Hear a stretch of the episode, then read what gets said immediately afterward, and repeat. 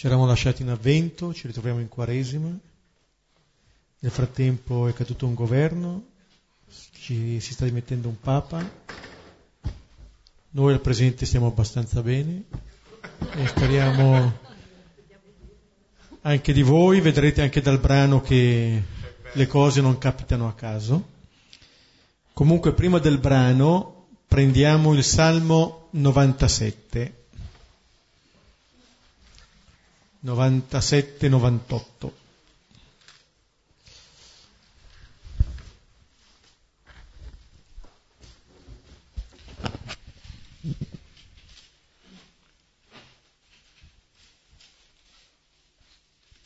Lo preghiamo come sempre a due cori, alternandoci ai versetti dispari e pari, lentamente.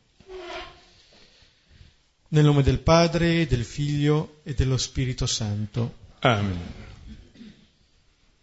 Cantate al Signore un canto nuovo, perché ha compiuto prodigi. Gli ha dato vittoria la sua destra e il suo braccio santo.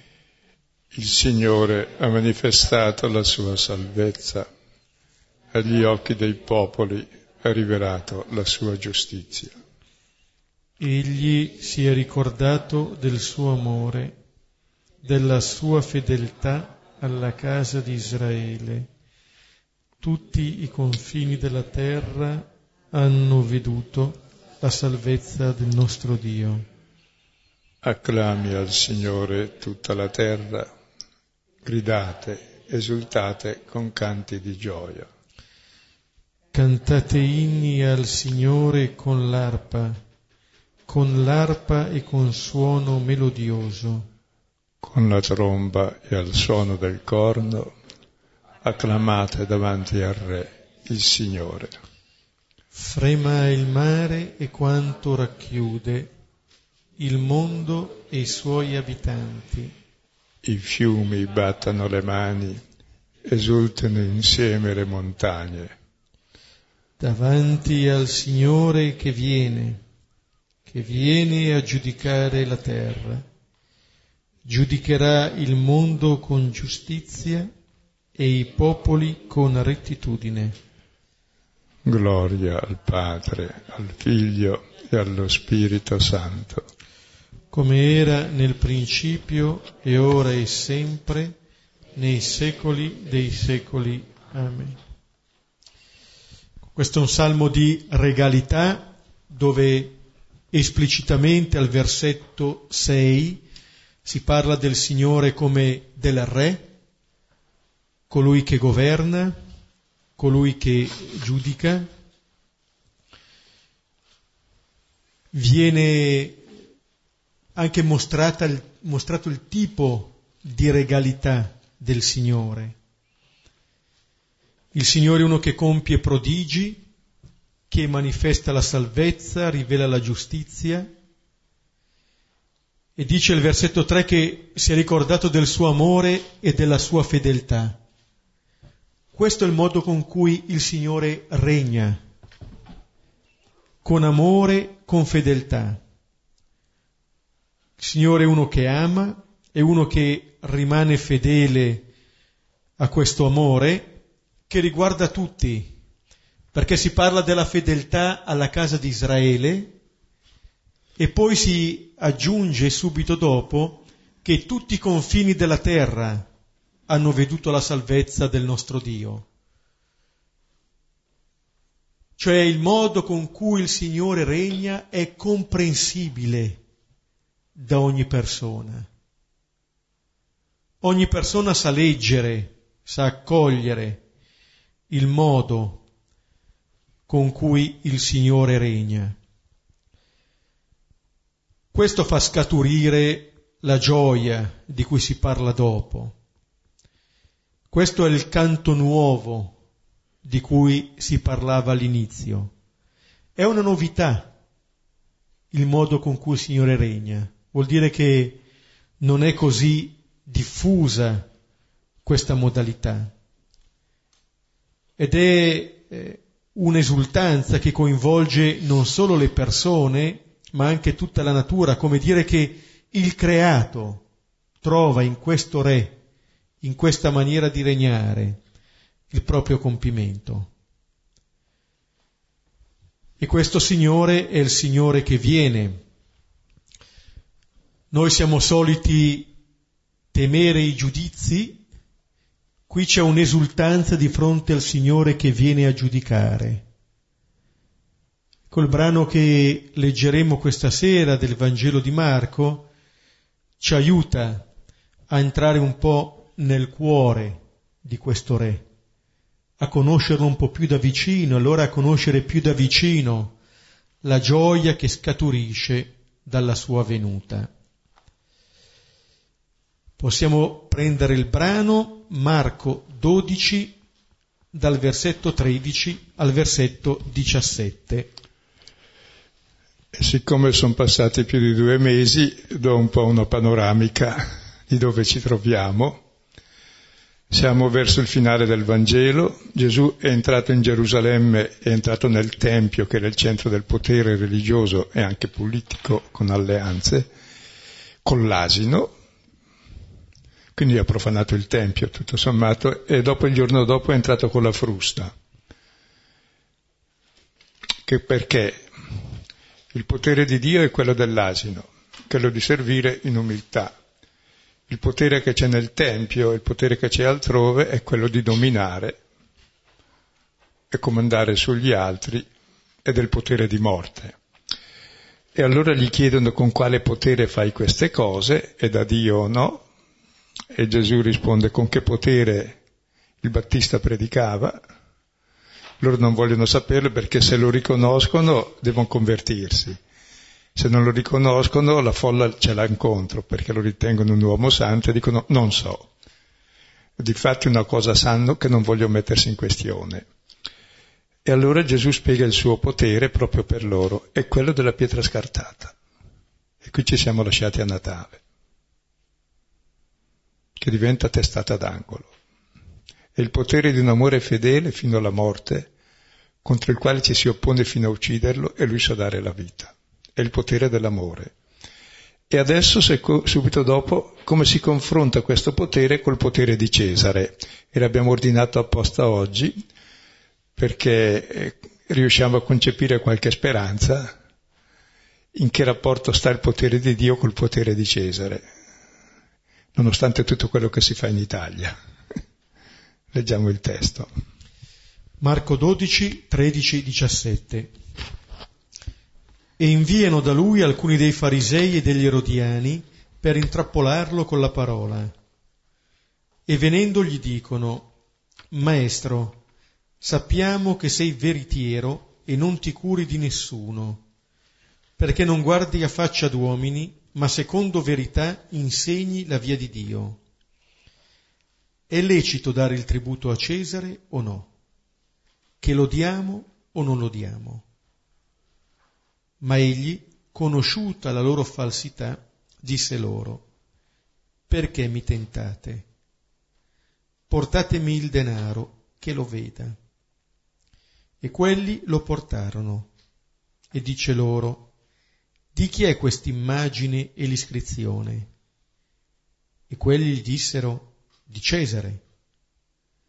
E Gesù disse loro, date a Cesare ciò che è di Cesare e a Dio ciò che è di Dio, e si meravigliavano di lui. Per capire il contesto di, questo, di questa disputa è bene tenere presente il contesto di allora, cioè Israele sotto Roma ladrona che dominava il mondo. E le varie posizioni che c'erano erano quelle dei ribelli che li facevano fuori sistematicamente, i zeloti, poi c'era quello dei sommi sacerdoti che hanno fatto un buon concordato e si viveva bene, quello degli orediani che avevano il potere politico ma erano ebrei però di un'altra origine, però appoggiati a Roma, era il re Fantoccio, comunque gli andava bene. I farisei era una setta di persone rigorose, molto spirituale, che diceva, beh, questo non mi interessa, noi osserviamo la legge, la nostra santità è nell'amare Cristo, scusate, è osservare la legge e basta. Quindi c'erano tutte le varie posizioni che ci sono ancora nella Chiesa, nel confronto del potere. E vediamo, e concretamente sono alleati i due nemici per sé, gli erodiani e i farisei. E Gesù dice guardatevi dal lievito di Erode e dei farisei. Il lievito di Erode è quello del potere. Lo conosciamo, quel banchetto di Erode. Il lievito dei farisei è quello della legalità religiosa che evade dalla realtà. Tu vai tranquillo, osservi la legge, il regno di Dio lo realizzi nel tuo cuore. Poi se diventi anche ricco e potente e controlli la sanità, le università, meglio questo ci si arriverà un po' alla volta, alleandosi con gli erodiani, appunto. Si sono alleati già al capitolo terzo, al versetto sesto, per far fuori Gesù, perché aveva un'altra posizione diversa da tutte queste quattro che abbiamo enumerato.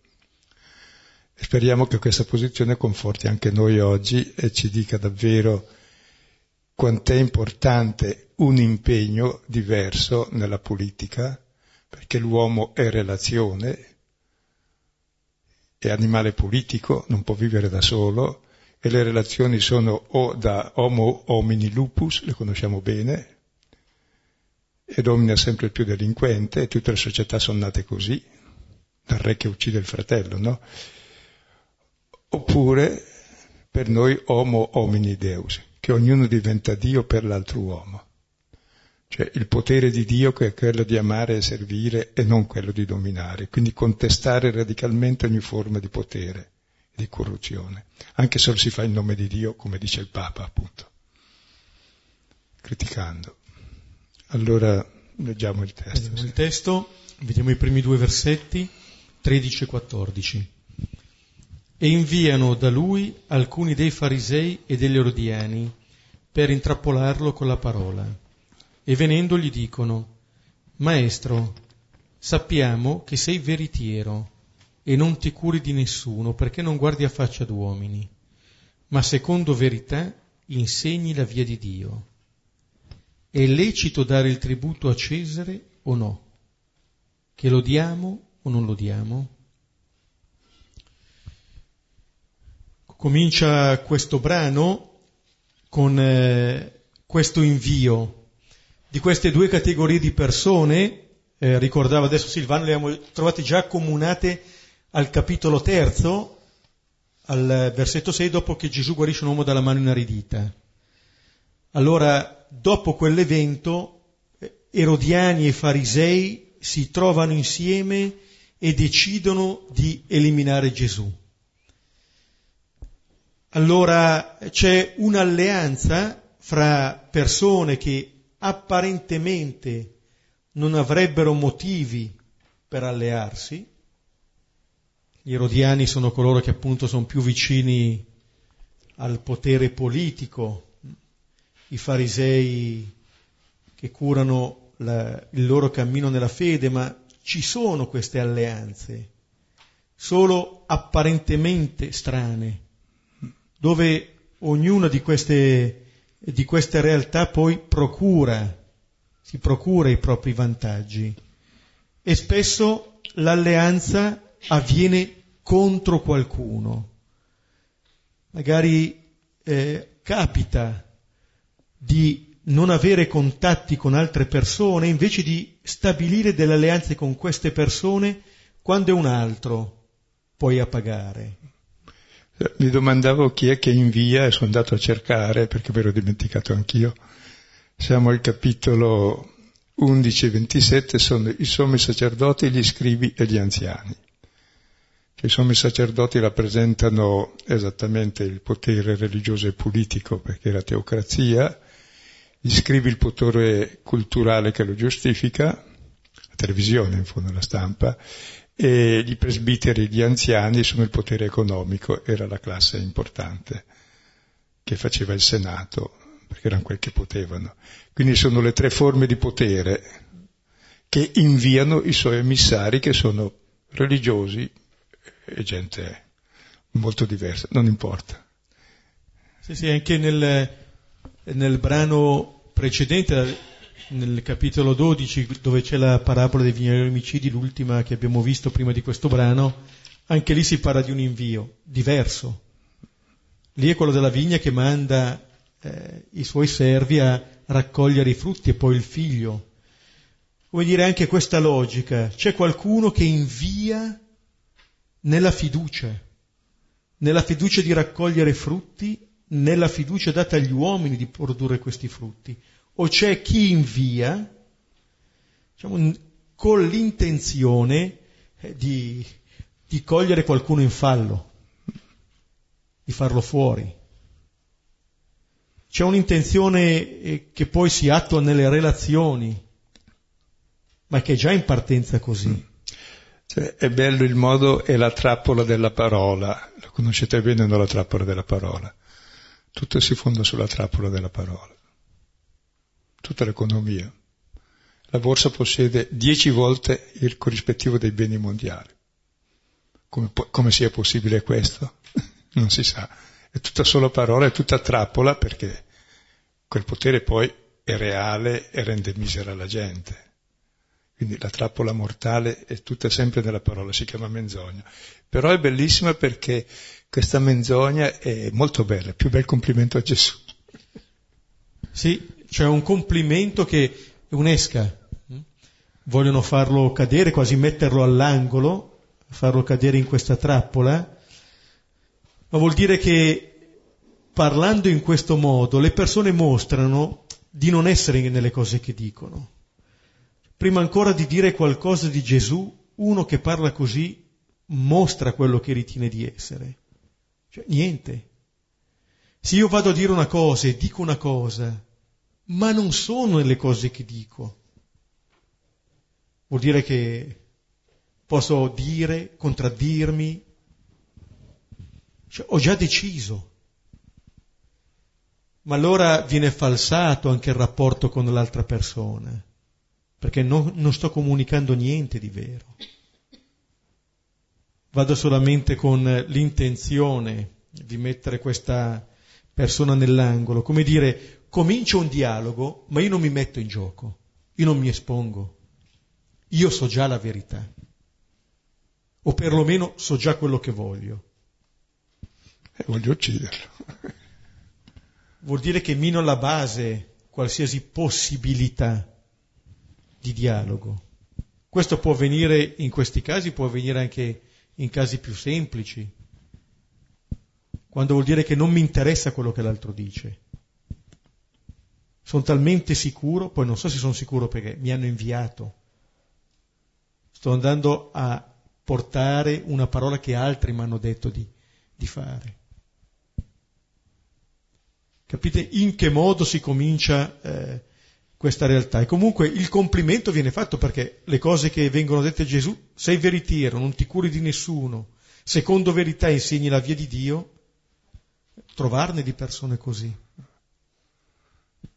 così libere. Servono per mettere per, con le spalle al muro, quindi dovrà rispondere. quindi come anche la lode è, è fatta per ingannare proprio, è l'esca, dicevi. Sì proprio la, il tranello. Veniamo a dirti qualcosa ma in realtà vogliamo farti morire. E allora la domanda che pongono è la domanda che appunto dovrebbe mettere Gesù eh, nell'angolo, senza possibilità di uscire. Perché chiedendo è lecito dare il tributo a Cesare o no, uno prefigura le possibili risposte e dice sia che dica di sì, sia che dica di no, Gesù sbaglierà e ci sarà di che condannarlo. Perché se dice di sì, lo fa fuori il potere, perché sarebbe il Messia, il re, quindi l'impero romano lo fa fuori. Se dice di no, lo fa fuori la gente perché non è il Messia, cioè perde tutto il credito. Quindi la trappola è perfetta, sia che dica sì, sia che dica no.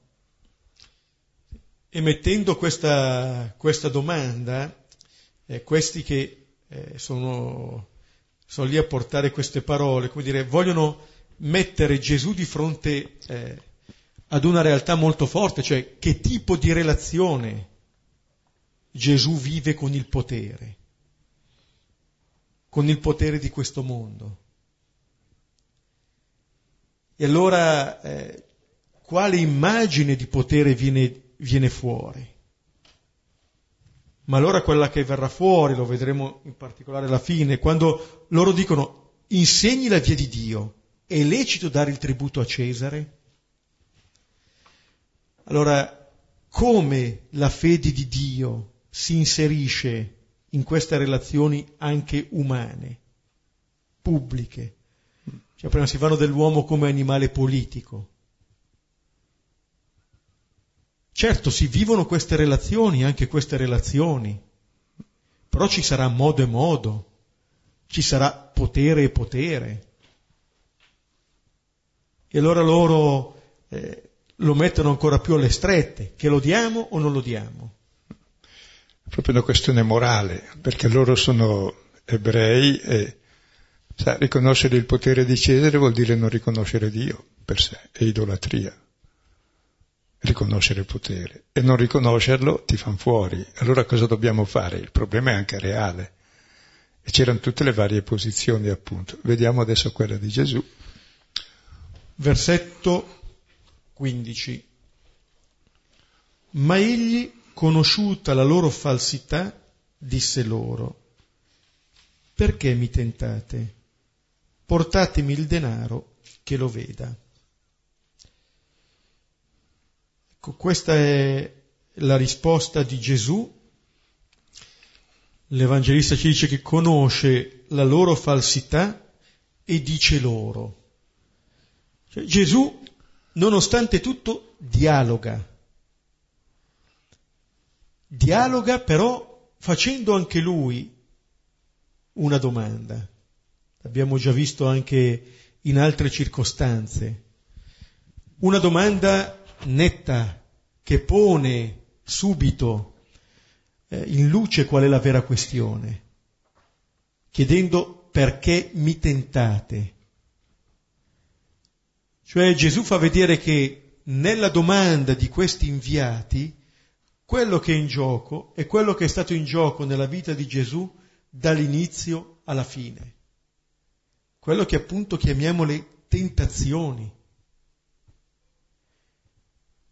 in un certo senso qual è la via di Dio che Gesù insegna e che questi con questa domanda tentano. Appunto, quale potere? Quale Dio stai rivelando? E loro sperano o che si metta contro, quindi ha lo stesso potere, e lo fanno fuori, oppure che segua quel potere, allora è uguale, ma gli ebrei non lo approvano più perché è uno schiavo di Cesare. Quindi loro ragionano sempre nel sistema di quel potere. E tra l'altro vale la pena anche di spiegare il potere di Cesare, che nella Bibbia è descritto molto bene, quando vogliono un re per essere come tutti i popoli, un re che ci comandi, un re che ci governi, un re che vada davanti. Eh allora leggetevi l'apologo dei giudici degli alberi della foresta che cercano un re. Ecco, e il mondo è ancora uguale. Cioè non accetta l'ulivo, la vita e il fico, accetta solo il rovo. E dice rifugiatevi tutti alla mia ombra. Bellissima l'ombra del rovo, mettetevi sotto. Chi non si rifugia alla mia ombra sia sterminato. Il re dei fatti è colui che può nuocere di più, e ogni potere, come lo intendiamo noi, è di origine mafiosa, cioè ti protegge da che cosa? Da se stesso. Cioè il re è il più potente che può uccidere tutti perché ha già ucciso il fratello, come Caino ha ucciso Abele, è il primo re, e come Romolo ha ucciso Remo, e come c'è in tutte le culture questa uccisione. Cioè il più forte, il lupo più forte è quello che domina, poi quando lui diventa debole viene fatto fuori e va avanti questa storia di potere e rappresenta Dio in terra, che è l'uomo ideale, il re, libero, fa quel che vuole, c'ha tutto in mano, cioè, è l'immagine satanica di Dio. E Gesù ignora questo potere. Il suo potere è mettersi nelle mani di tutti. Il suo potere, l'abbiamo visto, è quello di servire in umiltà e una nuova relazione con sé, col padre, coi fratelli, sentendosi figlio, con le cose che vanno condivise. Quindi esattamente è totalmente fuori di questo potere. E come si mette allora? Pensavo che anche la sezione che comincia con l'asino, il brano prima che parla della pietra scartata dai costruttori, questo è il modo con cui Gesù sta rivelando il modo con cui regna. E allora quando dice perché mi tentate, come dire perché state proponendo un'altra via oltre a questa? Mm. E ci ha pensato anche lui nelle tentazioni. Dove la parabola precedente è esattamente quella che del figlio che viene preso nelle mani eh, di coloro che lo uccideranno, del, del, figlio che si consegna. E pensavo anche al, al segno compiuto da Gesù al capitolo terzo, dopo appunto al termine di quel segno erodiani e farisei si riuniranno per decidere di eliminare Gesù, dove Gesù guarisce un uomo dalla mano inaridita. Cioè quando uno guarisce l'uomo, gli fa aprire quella mano, lo rende disponibile ad accogliere e a donare, bene, quella cosa, al di là appunto del giorno del sabato, fa sì che questo Gesù venga eliminato. Tra l'altro la mano è il simbolo del potere, no? che serve o per lottare, vincere e uccidere l'altro, oppure per ricevere e, e da, lavorare e dare. Questo è il potere di Dio. Il nostro è il potere contrario, di ghermire, stringere, uccidere.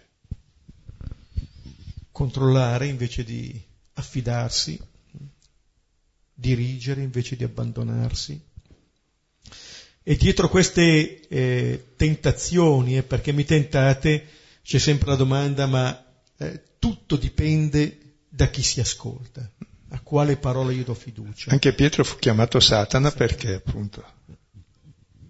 Perché pensa secondo gli uomini, perché di fronte a un Gesù che dice che cosa sta accadendo, appunto il suo consegnarsi, prende Gesù in disparte e lo rimprovera cercando di imporre anche al Signore quelle che sono le nostre vie, pensando che sia Lui a doversi adattare a noi, perché il mondo segue altre leggi.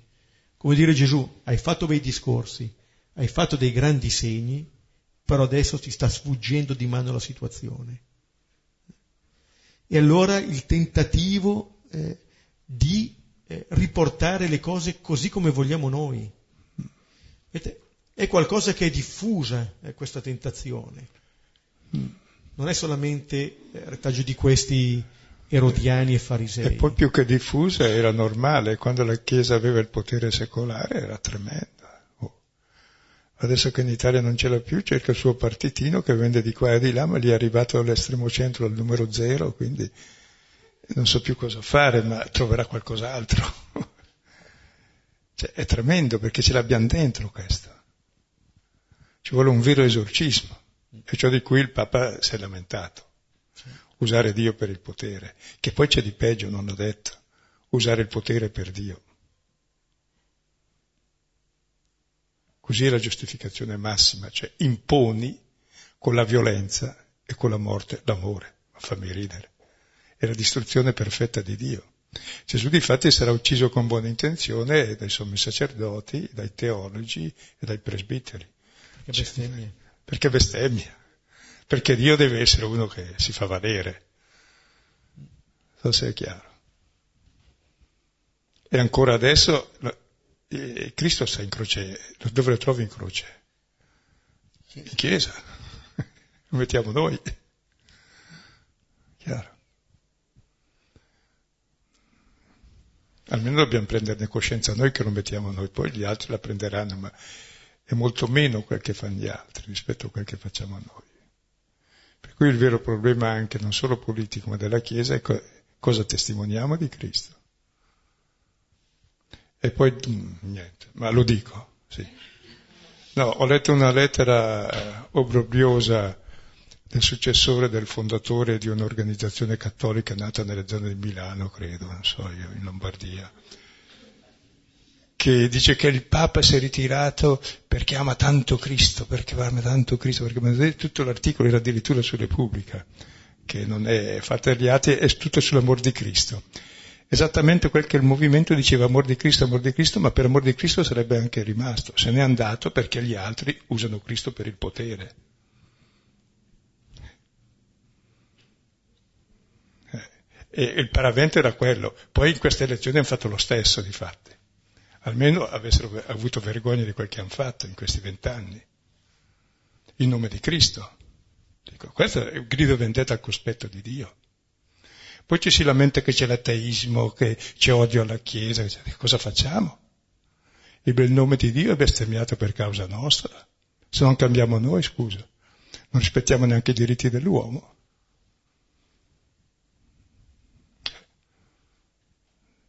Cioè, sono cose serie.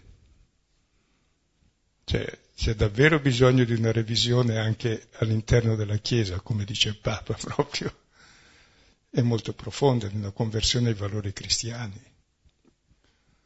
Cioè, allora vediamo il tributo di Cesare. Lui non ce l'ha il soldo sì. intanto. Infatti dice portatemi il denaro, hm, che, che lo veda. Allora, la, anche questa, eh, questa, parola di Gesù eh, che dice da un lato la sua povertà non c'è il denaro in tasca, ma dall'altro è come su di lui non ha dominio colui che ha il denaro. Cioè, dove c'è questo denaro arriva il dominio eh, di chi comanda. Su Gesù non c'è questo dominio. Gesù è davvero una persona libera. Il complimento che gli hanno fatto, al di là delle loro intenzioni, era un vero complimento. Eh, loro che si fanno scrupoli cosa fanno adesso? Cerca il denaro. Eh, ce l'hanno. Eh, cioè, la, lo portano, vediamo il versetto 16, e quelli lo portarono e dice loro, di chi è questa immagine e l'iscrizione? E quelli gli dissero, di Cesare.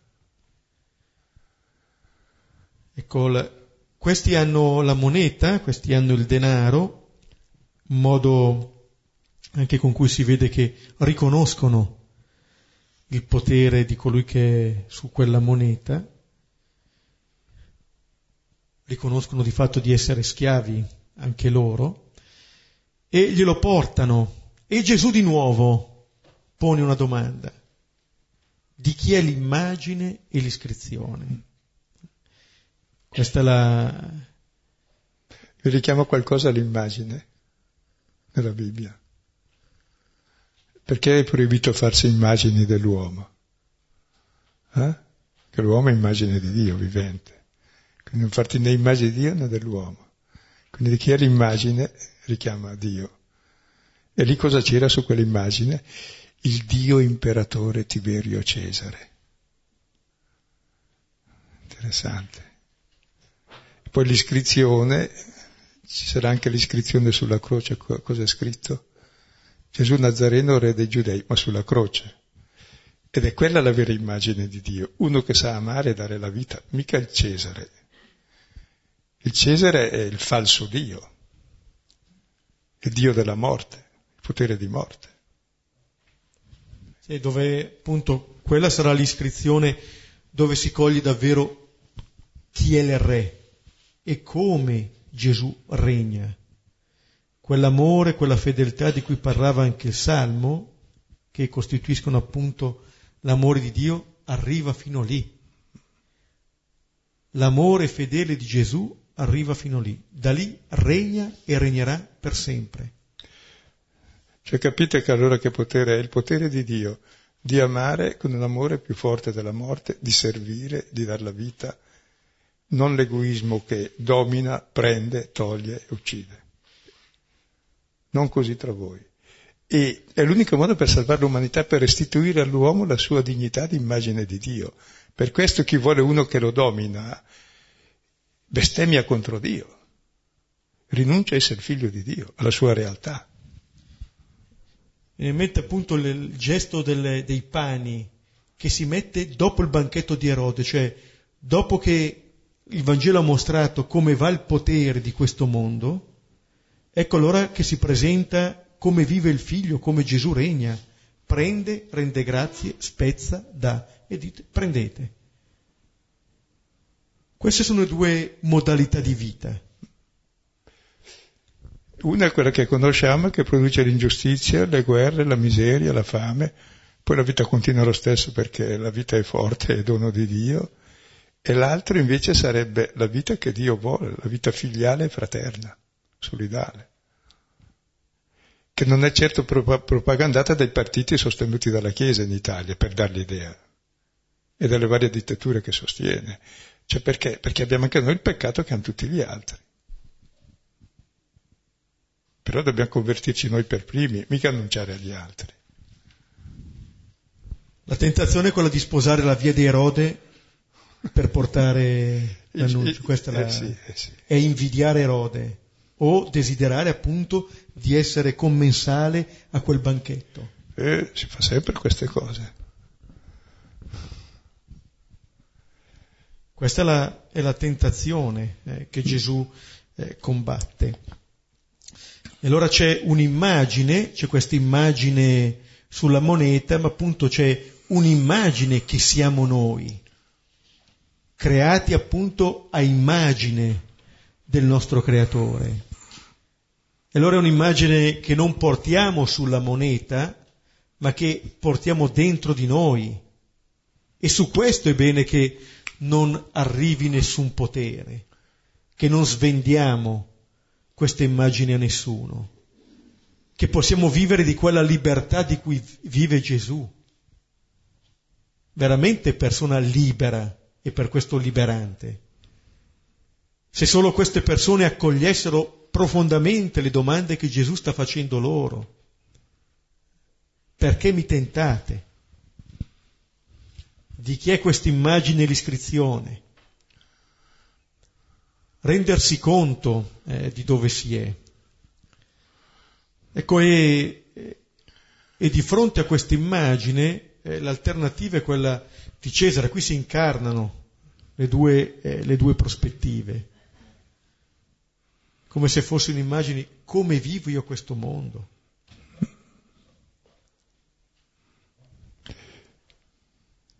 E che risposta dà allora? Allora Gesù, versetto 17, Gesù disse loro, date a Cesare ciò che è di Cesare e a Dio ciò che è di Dio e si meravigliavano di lui. Ecco, che risposta è questa? Cosa aspetta a Cesare? Cosa aspetta a Dio? Quindi non dà per sé una risposta, anche se la dà ma dobbiamo rispondere noi col discernimento cosa devo dare a Cesare, cosa devo dare a Dio. A Dio, Dio per sé non esige nulla, da tutto, fino a dar se stesso. L'unica cosa che dice è fate come faccio io. Quindi l'unico comandamento è quello dell'amore. Dobbiamo a Dio nulla, ci dà tutto. Dobbiamo dire grazie e se viviamo da figli viviamo come Lui nell'economia del dono e dell'amore, e dell'amore di Dio e del prossimo quello che è da dare a Dio. Così diventiamo come Dio. E a Cesare?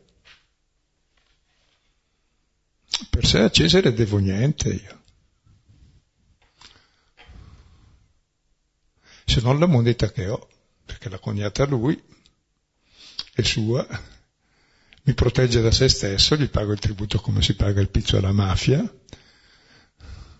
Adesso però è un po' diverso perché davvero dopo tanti anni anche di società civile, ma già anche a Roma, c'erano dei servizi, facevano le strade, era per spostare le armate, ma servivano, e per raccogliere le tasse. Comunque adesso c'è la sanità, la scuola, cioè, quindi il tributo da pagare allo Stato è un dovere fondamentale di solidarietà, è l'unico gesto di solidarietà, per esempio che dovrebbe essere fatto in modo giusto, cioè in proporzione a quello che uno ha. mentre c'è l'operaio che c'è già buona parte della busta paga già trattenuta e l'altro che può evadere quante vuole o cambiare anche le leggi.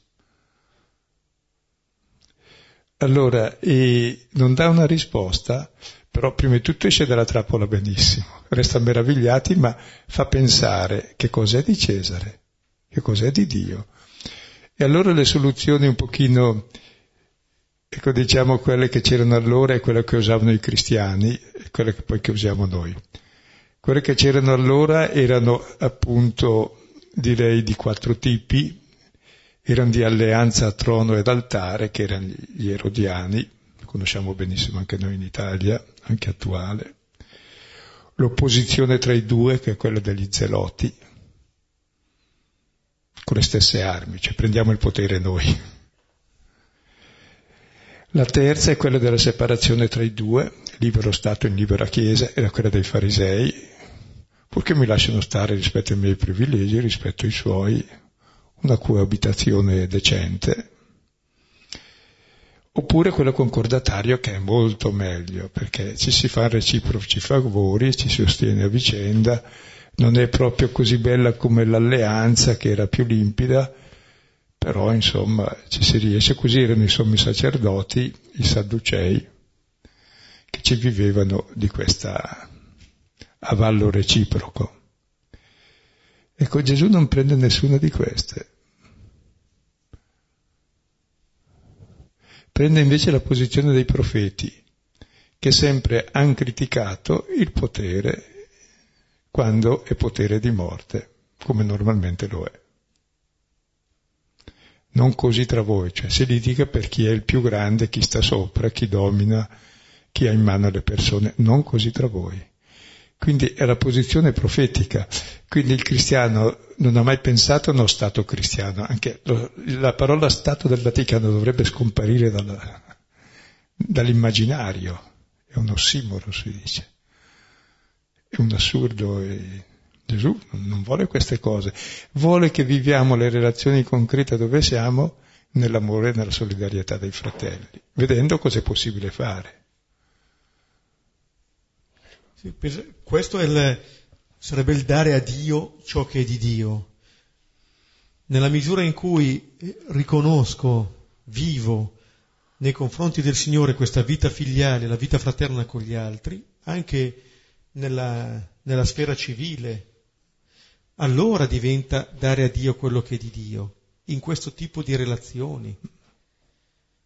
Cioè la, tra virgolette, restituzione non avviene in maniera diretta, appunto, non è, Dio non ha bisogno di niente che gli restituisca niente, ma come dire, quello che ricevo è chiamato a diventare principio di vita nuova con altri. Allora questo significa dare a Dio quello che è di Dio. Significa dare compimento a questo. Allora si possono vivere le relazioni qui su questa terra, nella stessa città, con questo spirito senza bisogno appunto di fondare un altro Stato, un'altra città o vite parallele.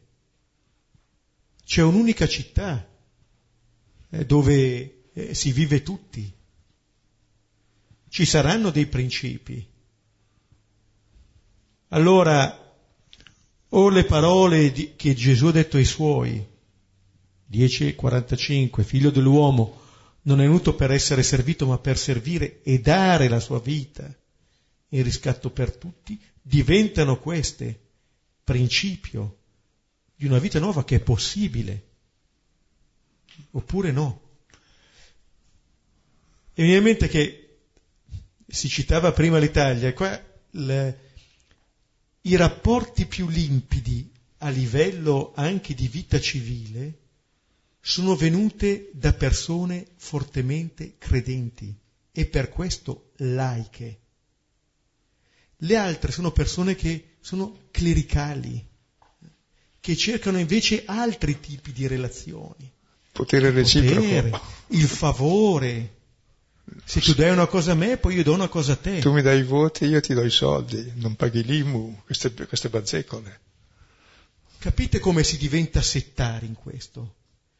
Perché se richiediamo dei favori vuol dire che escludiamo altre persone, stiamo pensando a noi.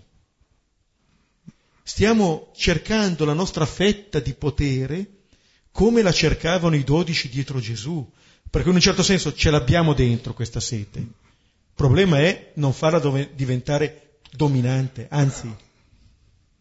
Se il Papa arriva a dire non usare Dio per il potere e lo dice ai cardinali, credo può valere per tutti, no? Gesù l'ha detto ai suoi cardinali, che erano quei dodici lì, non così tra voi perché voi fate così. Quindi è molto umana la cosa, però va riconosciuta che propone uno stile che per sé ogni persona ha nel cuore, perché è l'unico modo per vivere questo, umanamente. Cioè di essere solidali, di volersi bene, non di farsi le scarpe gli uni gli altri. Gesù sta cercando di mettere una logica, come dire, ricordava prima Silvano la nascita, no? che i racconti della nascita delle città, dove la città nasce sulla morte, sull'uccisione del fratello. Qui sta avvenendo qualcosa di analogo, perché queste persone inviate vogliono fondare qualcosa sulla morte del fratello Gesù. E ci riusciranno. E ci riusciranno. E no, che non ha fatto niente che meriti la morte. Niente. La morte poi non. Ma come dire, sembra quasi che la possibilità di vita per chi segue questa via è uccidere. Di, è uccidere. Ma adesso prendete anche, per esempio, eh, tutta la nostra politica, dopo finita la guerra. Abbiamo solo ucciso il 50 e rotti milioni durante la guerra, ma dopo in molti di più per le nostre politiche di potere. E pensate anche alla miseria e alla fame nel mondo. Ora, la borsa è peggio di una guerra? Dieci volte tiene in mano il mondo. Vuol dire che dieci volte hanno dieci volte meno, cioè vuol dire che nessuno può vivere.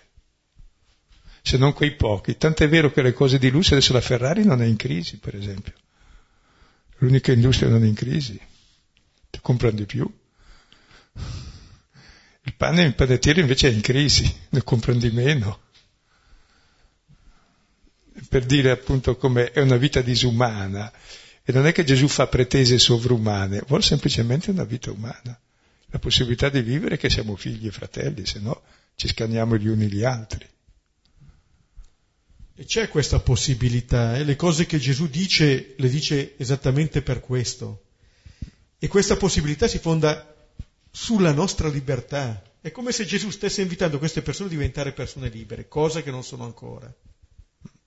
Già da come vanno da Lui mostrano di non essere libere. E questo dialogo avrebbe anche questa funzione, offrirebbe questa possibilità a queste persone, cosa che invece viene rifiutata. E guardate che noi cattolici italiani abbiamo una grossa tradizione su questa direzione, con Dossetti, Lazzati, De Gasperi. Era gente molto laica, anche Don Sturzo, e che pensava al bene comune. Poi purtroppo è capitato che non essendoci alternanza al potere hanno cominciato, poi diminuendo hanno avuto bisogno di un appoggio, allora c'è sempre, sempre peggio questo poi. E adesso fanno loro l'appoggio perché sono una minima dose e fanno la pura mafia, che impediscono la governabilità, tutto sommato. Perché vogliamo il potere, non così tra voi, quindi abbiamo grosse responsabilità, ma abbiamo tradito non solo Cristo, ma anche la nostra tradizione più vicina e sana. Dove appunto il non dominare significa instaurare relazioni per le quali non devo eliminare l'altro per poter vivere. Come la, l'immagine di cui si parlava, che emerge in Genesi 1, nel primo capitolo della Genesi, proprio all'inizio della scrittura, lì si dice anche che appunto quando viene creato l'uomo, eh, il Signore dà anche da mangiare. Prima dice dominerai, e dominare su tutti gli animali. E poi dice che potrà mangiare di ogni pianta, di ogni erba verde, cioè non mangerà gli animali. Vuol dire che il dominio che tu hai verso quelle creature non significa che vivrai grazie al fatto che ucciderai quelle creature. Non è questo il tipo di dominio. ma è quello del rispetto, come dire non c'è bisogno che io elimini la vita nell'altro perché io viva. C'è un altro principio. Loro stanno andando da Gesù per eliminarlo, perché pensano che dall'eliminazione di Gesù venga loro più vita, che dall'eliminazione del fratello venga loro più vita. Ed è la logica normale, purtroppo, no?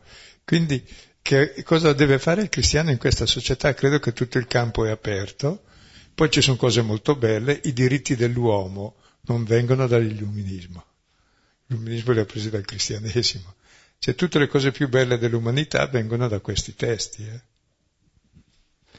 Ormai riconosciuto dai laici, poi non lo si pratica, però la vita è possibile solo se si vive questi valori. La vita, eh, non la vita cristiana, la vita. vita. Sì.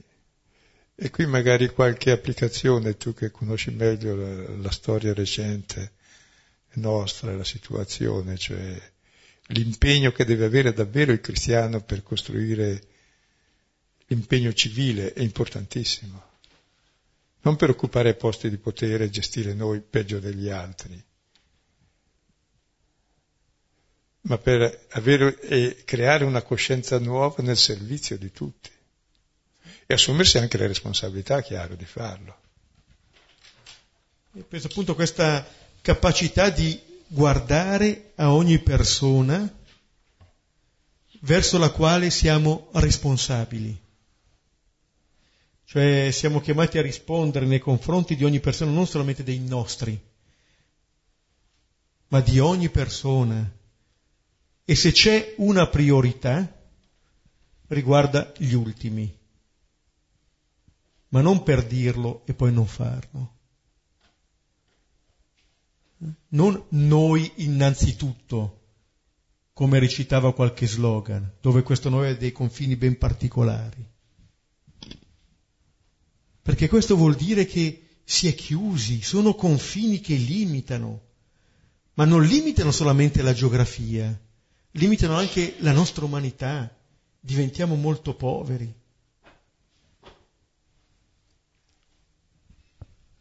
Qua non, è, si diceva prima non c'è nessuno Stato cristiano. Qua c'è ogni uomo e ogni donna che è figlio e figlia di Dio, mio fratello, mia sorella, chiunque egli sia. Allora da qui si può partire appunto magari partendo da chi sta un po' più male. Allora forse eh, queste cose che il Signore dice ci aiuteranno, perché io penso che un altro dei grandi rischi nella, nel bel elenco che faceva prima Silvano sui, sulle varie riletture, quella dei farisei è forse quella che oggigiorno va per la maggiore, come dire, noi facciamo le nostre cose spirituali. Però vedete, c'è il lato politico che prende queste cose per giustificarsi e dall'altro lato non si coglie che è impossibile prendere solamente la via spirituale senza che questa abbia una ricaduta nelle relazioni umane. Il rischio è vivere vite parallele. Una vita che riguarda il nostro rapporto con il Signore e allora butteremo un sacco di incenso che non ci farà più vedere il fratello che abbiamo lì vicino. Questi sono i grandi rischi. E allora forse c'è bisogno eh, di una integrazione innanzitutto dentro di noi. Forse lo ricordavo già altre volte, ma quando scoppiò la seconda guerra mondiale, Bonhoeffer, questo grande teologo, che poi appunto finì impiccato a Flossenburg, diceva che in chiesa potevano cantare i salmi in gregoriano coloro che sulla piazza avrebbero difeso anche gli ebrei. Perché se sulla piazza non, non fossero andati a difendere gli ultimi in quel momento, allora non potevano prendersi il diritto di andare a cantare il salmo gregoriano. Cioè non posso salvare tra virgolette, il mio rapporto con Dio svendendo il mio rapporto col fratello. Date a Dio quello che è di Dio. E questo va applicato in ogni ambito. E questo cambia ogni nostra relazione con l'altro e con lo stesso potere e dà una civiltà nuova, di cui abbiamo bisogno se no siamo allo sbando. Purtroppo la Chiesa in Italia ha appoggiato la civiltà contraria questi ultimi 30-40 anni, per avere dei vantaggi, ma questo è grave, non sa da far così. E si capisce perché Don Milani nel 1956 ha scritto un libro, il primo libro di sociologia religiosa e esperienze pastorali, dedicato ai missionari cinesi che verranno nel vicariato apostolico di Etruria, perché si rendano conto di come la mano di Dio è stata pesante con noi. E sappia che è colpa nostra, cioè. E non è che avesse traveggole nel 56 Don Milani o visioni particolari, vedeva la realtà, che è quella che c'è ancora.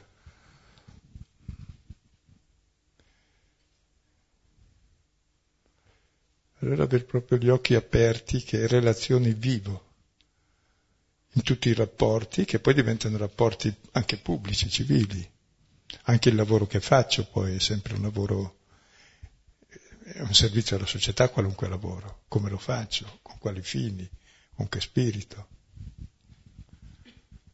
E poi anche l'impegno politico perché eh, c'è una coscienza più di appartenenza, non è che viviamo in un paesino dove tutto si consuma lì, cioè davvero c'è una mentalità comune dove ognuno è portatore di qualcosa e o porta l'infezione e la comunica all'altro oppure può contagiare anche di bene l'altro proprio.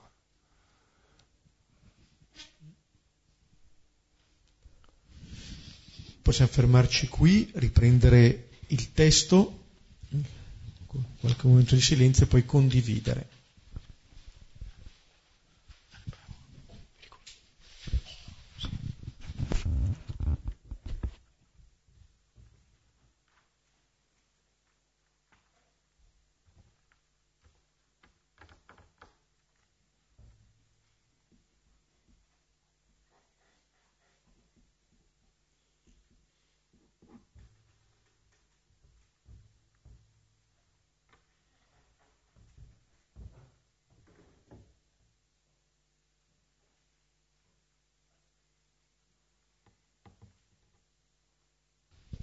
Avrei un paio di cose, credo, eh, interessanti, penso, da condividere. La prima, eh, vabbè, passa per queste elezioni politiche senza prendere posizione, però eh, a Villa San Giovanni, quando c'è stato l'intervento di Beppe Grillo, a un certo punto parlava e ha raccontato delle cose, ha letto una lettera.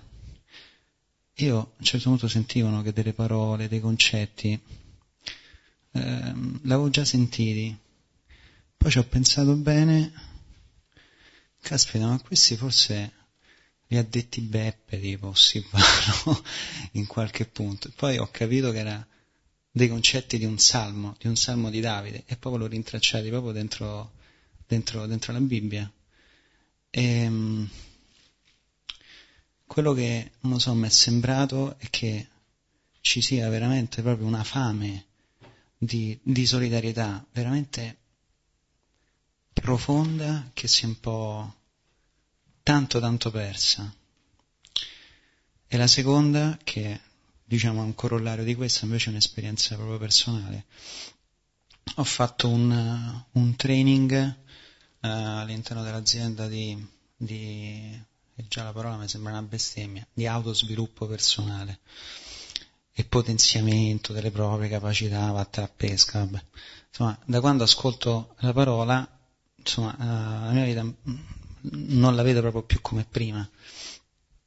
E a un certo punto gli faccio tanti bei discorsi, no? Perché comunque insomma la vita bisogna stare al servizio degli altri, comunque anche quando lavori, cioè tu dai, eccetera. Lei a un certo punto si è allarmata, la, questa tipa del training, e mi ha detto, ma fammi capire, ma ti sta andando via l'ambizione?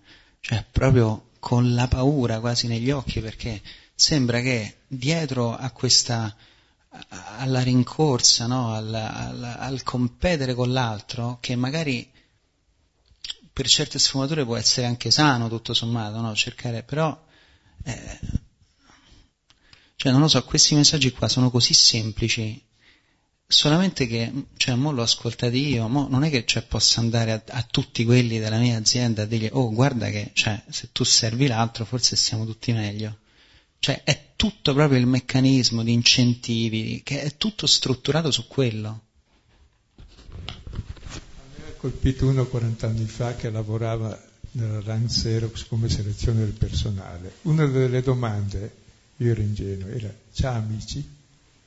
Questo era il 70, quindi 44 anni fa. Bene, se c'ha amici punto svantaggio, perché chi c'ha amici perde tempo.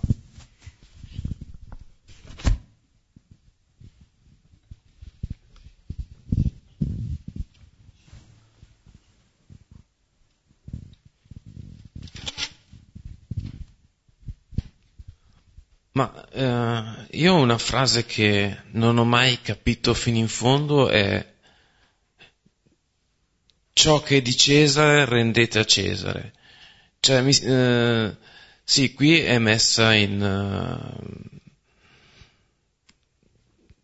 cioè, ovviamente il primo posto va a Dio, e, però ciò che è di Cesare rendete a Cesare mi sembra molto molto vaga, ecco, non lo so, mi sembra molto, eh, cioè, che no, non dà un limite, cioè, quando, quando, non dà un limite nel senso quando bisogna negare qualcosa al potere, quando invece bisogna obbedire al potere.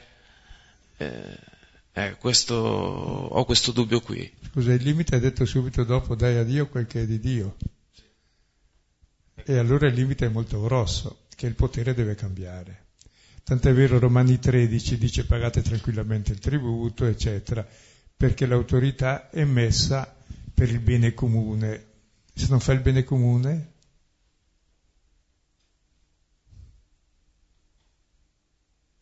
E poi quando il potere diventa assoluto, nel senso che è il potere per il potere, diventa la bestia. Allora dice non piegate il ginocchio. Non fatevi scrivere 666 sulla fronte e sulla mano. Non pensate così e non agite così.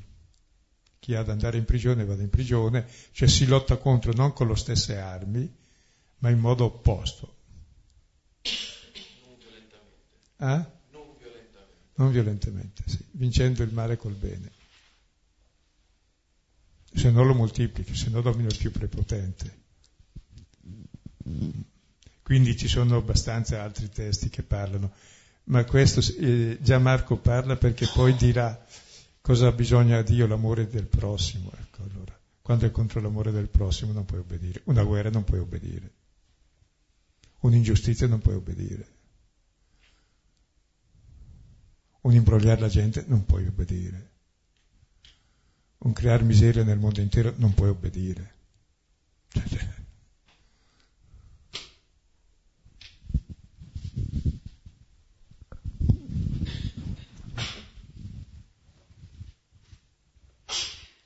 Dunque, a me è piaciuto in due parti.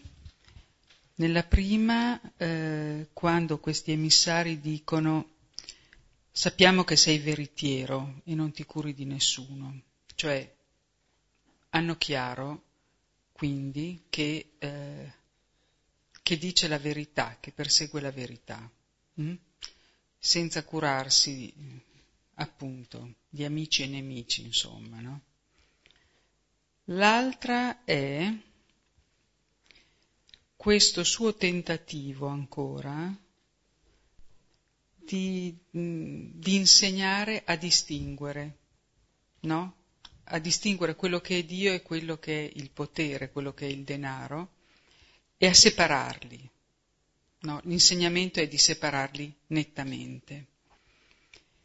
Allora, se noi dobbiamo a Cesare è in un rapporto diverso, ho capito, ma il rapporto che noi abbiamo con Dio non può non influenzare il rapporto che poi avremo con Cesare, nel senso che eh, insomma quello che ci insegna Dio praticamente è essere fratelli, non è che ci dice molto di più, no? Ecco, però questo è fondamentale e da questo non si può prescindere. Questo è la verità. E quindi il nostro rapporto con Cesare è limitato da queste due grandi cose, la verità e la solidarietà. Ah, scusami, e poi volevo chiedervi, la traduzione è questa, e rimasero ammirati di lui, voi non dite così. Sì, sì. Tu... Sarebbe extra stupiti, sarebbe. Traumati ah. e meravigliarsi, c'è un ex davanti che ti tira fuori ah. dalla. Positivamente, insomma, comunque.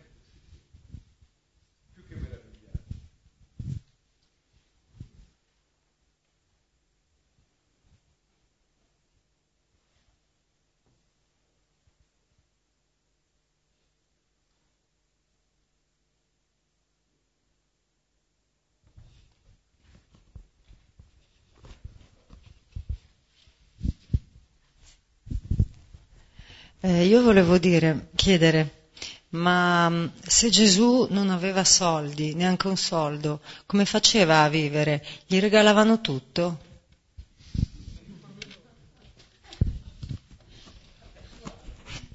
Ha fatto il falegname per 30 anni. E poi, e quando andava, sì, viveva di quello che gli davano.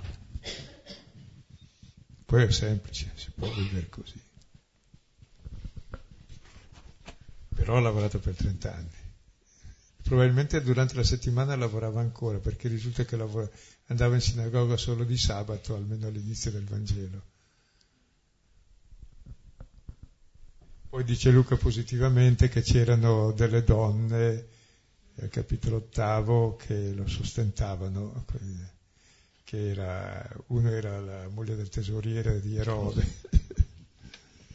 cioè, quindi c'era gente di tutti i tipi, anche con lui, no? È vero che non guarda alle persone, ma uno può vivere bene in qualunque situazione. E può vivere male qualunque situazione. Cioè, dipende dal, cu- dal cuore, perché non ci sono cose buone e cose cattive, è di come le usi. Tra l'altro è bello in questo testo che c'è un'alleanza di chi li manda gli apostoli, che sono i sommi sacerdoti, gli scrivi, gli anziani, mandano i farisei gli erodiani per discutere di Cesare, quindi sono complica- implicate tutte le potenze attorno al potere di Dio, che è diverso.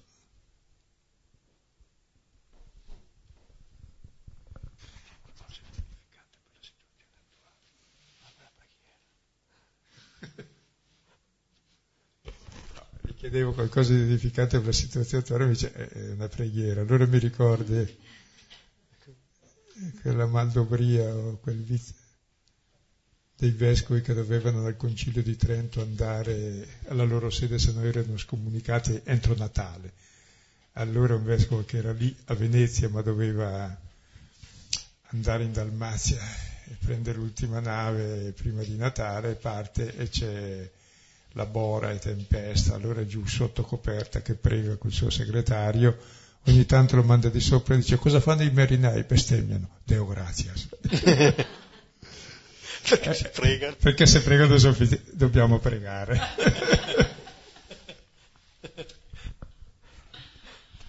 con fiducia e con coraggio perché dico c'è tutto da fare tranquilli. Come vedete i problemi sono vecchi ma sono sempre nuovi. Quindi avere discernimento e vivere davvero questo pezzo di storia in modo significativo, con fiducia e, e in modo, stavo per dire, maschio e virile, cioè mulievre e femminile, che è meglio, che sono più forti le donne. Appunto la, la situazione che qui eh, vive Gesù è la situazione che politicamente è sotto il dominio degli stranieri. Si può vivere anche in quella situazione lì da figli di Dio e da fratelli degli altri. E allora ci rivolgiamo al Padre di tutti. Padre nostro, che sei nei cieli, sia santificato il tuo nome, venga il tuo regno, sia fatto da tua volontà, come in cielo così in terra. Dacci oggi il nostro pane quotidiano e rimetti a noi